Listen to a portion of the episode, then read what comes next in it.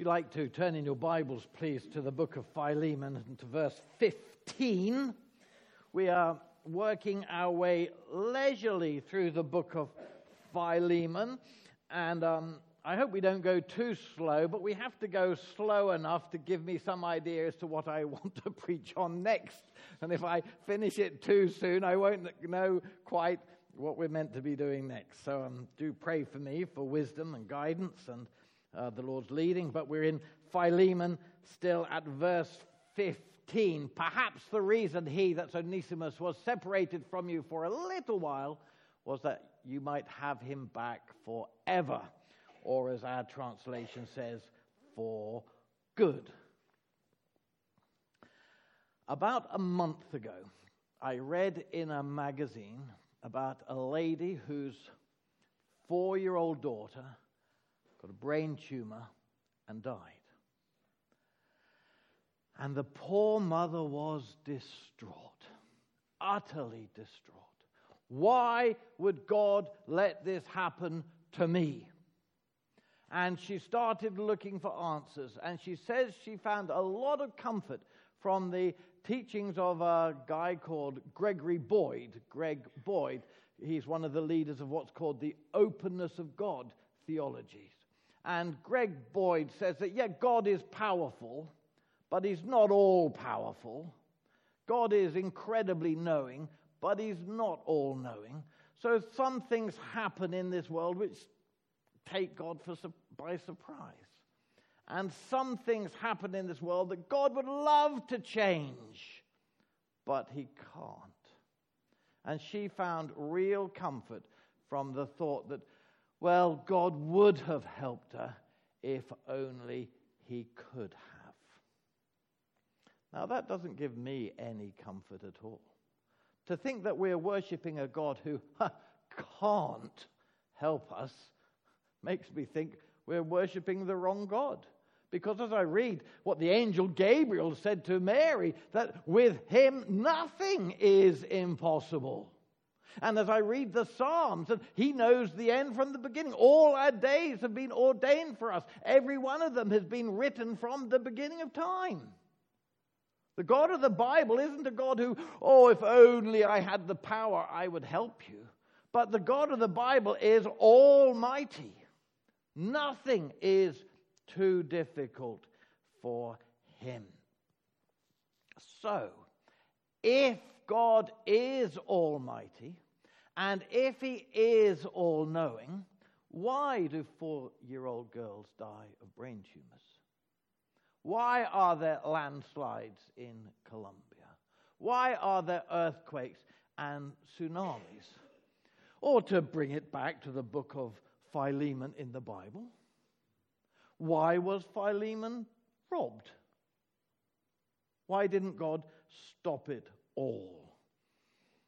Well, the first thing we learn in this verse, verse 15, is that bad things do happen. Bad things do happen even to God's people. There was Philemon, a leader in the church, and he was robbed. He was burgled by uh, Onesimus. And Paul, who writes this book, he is languishing in chains in prison somewhere. Bad things are happening to God's people. It was only the beginning of this year when we were saddened to read the news of the death of, by a brain tumor, actually, of the 51 year old Jill Saywood. I don't know how to pronounce her surname, Sawwood, Saywood, or something. You remember back in 1986 her dad was the vicar, Michael Saywood, and he's written some of the songs we sing, and they were burgled. It was horrific. Um, Jill's uh, boyfriend was staying with them, and he was hit with the cricket bat so hard that they, they split his skull. She was not only beaten with the cricket bat, but she was raped viciously by them. And then it goes to court, and the judge says, well, because she's a Christian, it hasn't done her much harm. So although the burglar gets about 15 years, the rapist only gets five years or three and a half years. And so she then starts to campaign for the um, rights of girls who've been raped. But it was a horrific experience for them, a godly family. It had repercussions. Jill said she's got to be able to forgive these people, and her boyfriend said, We'll never forgive them. And so they split up. So it affected seven months later, their relationship ended. Scars carried down through the years. Why does God allow things like that to happen? Job tells us in the midst of the tragedy that's falling, his life seems to be falling to pieces around him, and he says that man is born to trouble just as surely as sparks fly upwards. As Surely as heat rises, so problems arise in our lives. And we don't need to look any further than the life of Jesus Christ, do we? From the moment he was born, Herod's men were out to kill him. All through his life, he was despised and rejected of men, opposed, criticized, condemned, hostile, and then at the end, an illegal trial and a horrific execution. He was a man of sorrows and acquainted with grief, and we walk in his footsteps. A minister wrote to me a few weeks ago and said that his last point for his sermon was God loves you and has a wonderful plan for your life. And then he put up on the screen the picture of the early Christians being thrown to the lions in the Colosseum. and thinking that sometimes God's wonderful plan for our lives isn't quite what we think of as a wonderful plan for our lives. Sometimes it involves incredible difficulties, sufferings, pain, and problems. Bad things happen to us, not because we're unconverted, we're converted. Not because we're sinful, Jesus was sinless, but because we live in a fallen, sinful world. Just look at Paul there languishing in prison. Why was he there? Because he was unconverted? No. Because he was a backslider? No. Because he was on fire for Jesus Christ. And Philemon there was a leader in the church, and yet here he is being robbed. And we see then that as God's people, bad things happen to us. First of all, we learn the obvious that we sometimes get burgled, sometimes get robbed. I've been robbed a couple of times, burgled a couple of times. It's not a pleasant experience. You, you come in and you, suddenly the, the blood drains from you and you're kind of in numb shock. Someone has been in and burgled you. Some people been robbed with uh, credit card fraud or have your handbag pinched or things like that. We're not immune to that. Philemon was robbed by Onesimus. Another bad thing that happens to us is we can be deserted. Onesimus had run away. Now, Onesimus, although he was a slave, he was part of the workforce. He was part of the family, the extended family. And some of us know what that's like to have a child, like the prodigal son, run away. Or as Hosea in the Old Testament, his wife ran out and left him. We're not immune to these things. My own dad left home, left home for a couple of years, then committed suicide. We're not immune to bad things happening to us. And then we see not only do um, we get deserted, but bad things can happen to us at work. As I said, Onesimus was part of the workforce. And how many people as Christians find that sometimes because we're Christians, people take advantage of us at work. People can turn against us at work, make work really difficult for us. It can be so difficult. Uh, my cousin, John Van Leerop, he and his best friend started their uh, jeweler's business together. Then John fell in love, got married, and when he was on his honeymoon, his partner emptied the bank account, ran off, and he found himself in Poland on his honeymoon bankrupt. It was awful for him. Yeah, that was, that was his best friend, his work partner did that to him. We're not immune from suffering at work. Things go bad for us, and lastly, we can suffer injustice.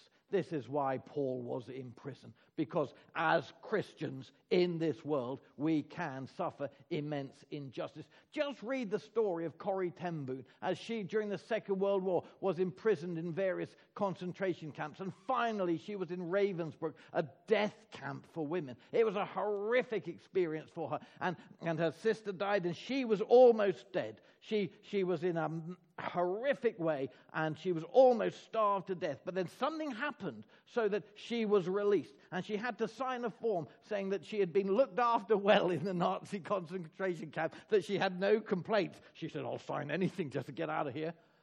and then they gave her a bit of bread. And before she got out of the concentration camp, someone had stolen her bit of bread.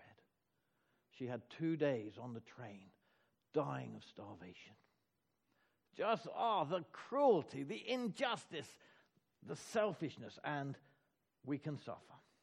Well, Philemon was suffering because uh, Onesimus had deserted him, robbed him. We don't know whether it had been a violent, whether he had uh, beaten them up, whether he had tied them up. We know he would have stolen as much as he possibly could. We don't know the hardships that had been left behind. But we know that Philemon, as Paul, was suffering. But that's not the end of the story. If you look at verse 15, it says, Perhaps the reason he was separated from you for a little while was that you might have him back for good. Secondly, we read that bad things aren't the end of our story. Paul says the reason it all happened. Have you ever realized that? That when bad things happen to us, God has his reasons. I find that incredibly comforting to know. God has his reasons. Romans 8 28. In all things, God works for the good of those who love him, who are called according to his purpose. When bad things happen to us, we notice, first of all, it's not the ultimate end. It says that you might have him back for good. The word Paul uses is eternally. Have him back forever. And we know that whatever happens to us today, this world is not our home. We're going home to glory. One day, soon and very soon, we will be with the King who will wipe away every tear from our eyes, every sin from our lives, every shame from our past, all washed away, and we shall be with the Lord forever. It's going to be glorious. It's going to be heaven. And those who've suffered, we think of the martyrs, they will receive special martyrs' crowns. They're going to be rewards. We'll look back and we'll say, yes, the Lord knew what he was doing. We'll look back and say, the judge of the, of the whole earth has done right. John Bunyan was uh, languishing in Bedford jail, in prison because he wanted the freedom to preach the gospel. And on Sundays in the prison, the prisoners would take it in turns preaching, because there were lots of ministers in the prison. And this Sunday, it was John Bunyan's turn to preach. And he was feeling so cold spiritually so hostile to God, so anti anything spiritual. You, I've gone through times like that. I don't know if you have. But sometimes the problems, the pressures, the pain, the suffering, the loneliness can just overwhelm us. And we can just feel so anti God. And John Bunyan had to preach. And he didn't feel like anything. He said he didn't feel he could say five words for God. So he stood up in front of them all, like me in front of you, and he started thumbing through his Bible, not knowing what to say. And he started going through and kept going through the whole of the Old Testament, still nothing, going through the Gospels, the Acts, the epistles, goes into Revelation, gets to the last page of his Bible. He gets to Revelation chapter 21, verse 11, and he reads Revelation 21, verse 11, about the uh, holy city Jerusalem coming down out of heaven. It shone with the glory of God, and its brilliance was like that of a very precious jewel, like a jasper. And he thought, I could say something on that, which I find incredibly strange because that's, but he thought, I could say something on that, and he started to preach on it. And as he preached on it, so his heart began to warm. There he was in Bedford jail, yes, but he was going home to the city that shone with the glory of God. And he started to preach, and he got warm and he got excited, and then the people around him got excited, and they all thought this was so good that when he finished it, he spent the next few weeks writing it all out as a book, and it's been published as the city of the holy city. You, you can read it for yourself. I've got it back in Bournemouth in my uh, collection of the works of John Bunyan. But it's as he thought about heaven, even though he was feeling so miserable and unfortunate in Bedford jail. His heart burned within him because our present sufferings are not worthy to be compared with the glory that will be revealed one day. Yes, we suffer, but it's not the ultimate end. And the interesting thing is that um, bad things aren't our only present experience either. They are our present experience, and it can feel as if this is the only thing that's happening. We can feel as if everything is dark, everything is against us, everything has gone wrong. We can feel that it is black, black, black, black, black. Ernie Palnock took me with him to Poland we went round preaching in different churches. And one evening we were at a midweek meeting in a little church connected to a farm. And the uh, lady we were staying with was 25 years old. And her husband had been working in the garage. She called him for tea and he didn't come in. She went out to get him and she found him dead, being electrocuted. She'd only been married a few months. And as Ernie and I preached, she just sat and wept and wept and wept. We preached on Philippians 2 that Jesus Christ, who humbled himself even unto death, is highly exalted.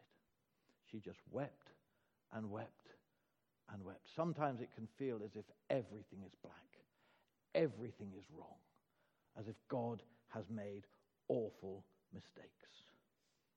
And yet, if you read Hebrews chapter 1, verse 3, just turn over one page from Philemon over the next page to Hebrews, or same page for me, Hebrews chapter 1, verse 3. The Son is the radiance of God's glory and the exact representation of his being, listen, sustaining all things by his powerful word. All things, he's in control, he's sustaining it. Read Ephesians 1, verse 11. He's working out everything according to his purpose. He's in control. So, why are there terrorists? Why are there drunk drivers? Why are there uh, epidemics, cancer, and things?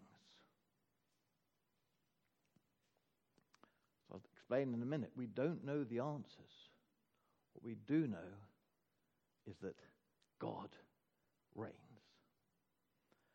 David and Svea Hurst, sorry, David and Svea Flood, she became a Hurst later.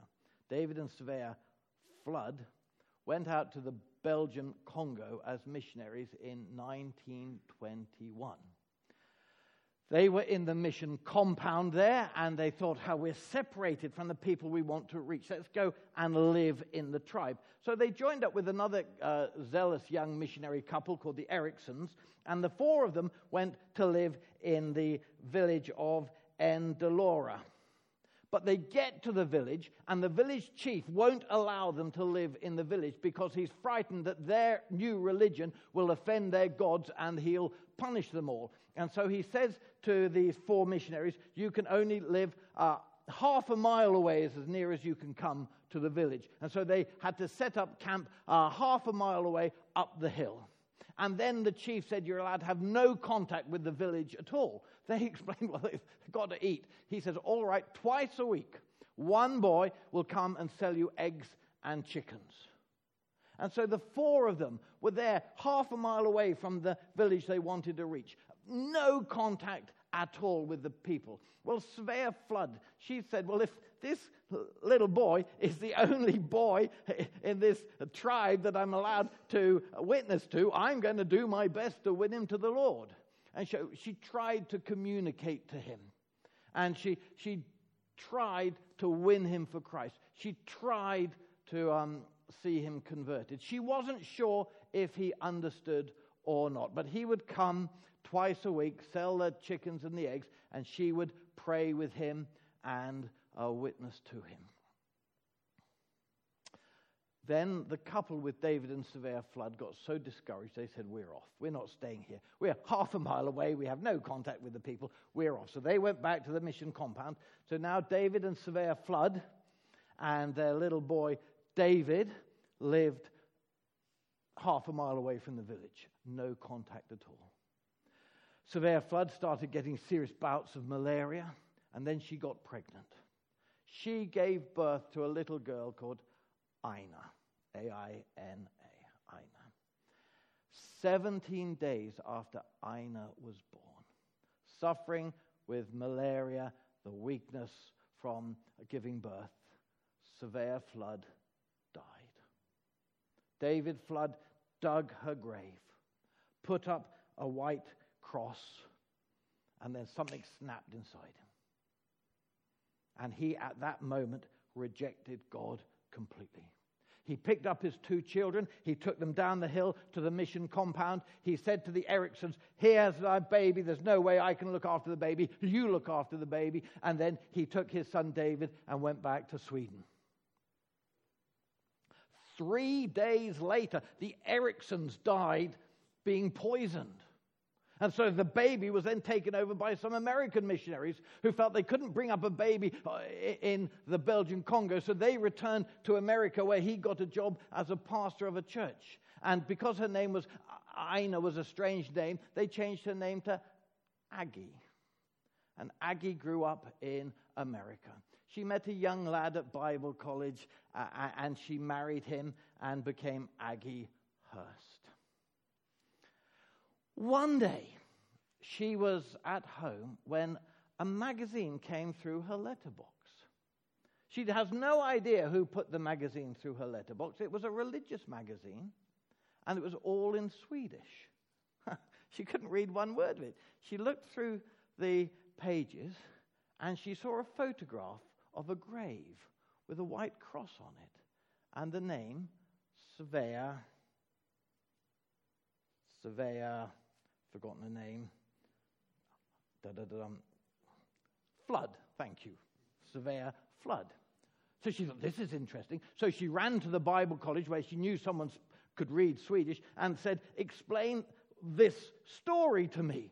So he read the story to her and found that the little boy who came and brought them the eggs and the chickens had truly been converted and when all the missionaries left, he became the evangelist, the teacher in the village. He taught the children, and the children were converted. The children then witnessed to their parents, and the parents were converted, and then the chief was converted, and now he is the pastor of a church of 600 people in that area. She couldn't believe it. It was amazing. So when it was their 25th wedding anniversary, the Hurst decided they would go back to Sweden and she would look out her old family. She saw her brother, who was a drunk. She saw her half brothers and sisters, who, and she said, Can I see my dad? They said, Well, you don't want to see him. He lives in an attic. He, he's dying with diabetes and alcohol abuse. But if you do go and see him, you mustn't mention God. He flies into a rage if anyone mentions God. Well, she says she wants to see him. So she goes and sees her dad, this pitiful man in his bed, dying. And she says to him, Dad, I'm Aina. He says, he said, I'm sorry I, I gave you away. I didn't really want to give you away. She says, That's all right. God has looked after me. And he explodes in a rage and says, God hasn't looked after you. God has ruined our lives. She says, I want to tell you a story. And she told him the story of the little boy with the eggs and the chickens. and the work that has gone. And now the grave of his wife is about the most treasured place in that whole community, and that his wife, Svea uh, Flood, is such a hero to the people. Well, his heart softens, and over the next few weeks, he turns back to the Lord. Within seven months, he's dead, but he spends his last three days only singing the praises of God in Swahili because he discovered that what he thought was only, only, only horribly bad and God was destroying his life was that God working in mysterious ways his wonders to perform. And this is the truth of the Christian life. We don't understand what God is doing. He knows.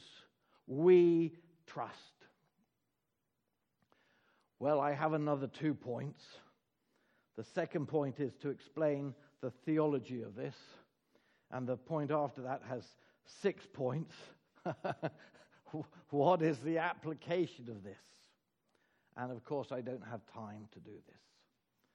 But there is a poem that I printed, which I've left on the printer, about, yeah, it's on the photocopier out there, about God weaving the tapestry. And all we can see is the backside. We don't know what He is doing, but He knows, He sees, and we trust. And we don't understand. It's a mystery of providence. And so we say with the Apostle Paul, perhaps the reason. And there are so many things in our lives that we don't understand. And some of them we just get a little glimpse as to what God is doing. And we say, perhaps.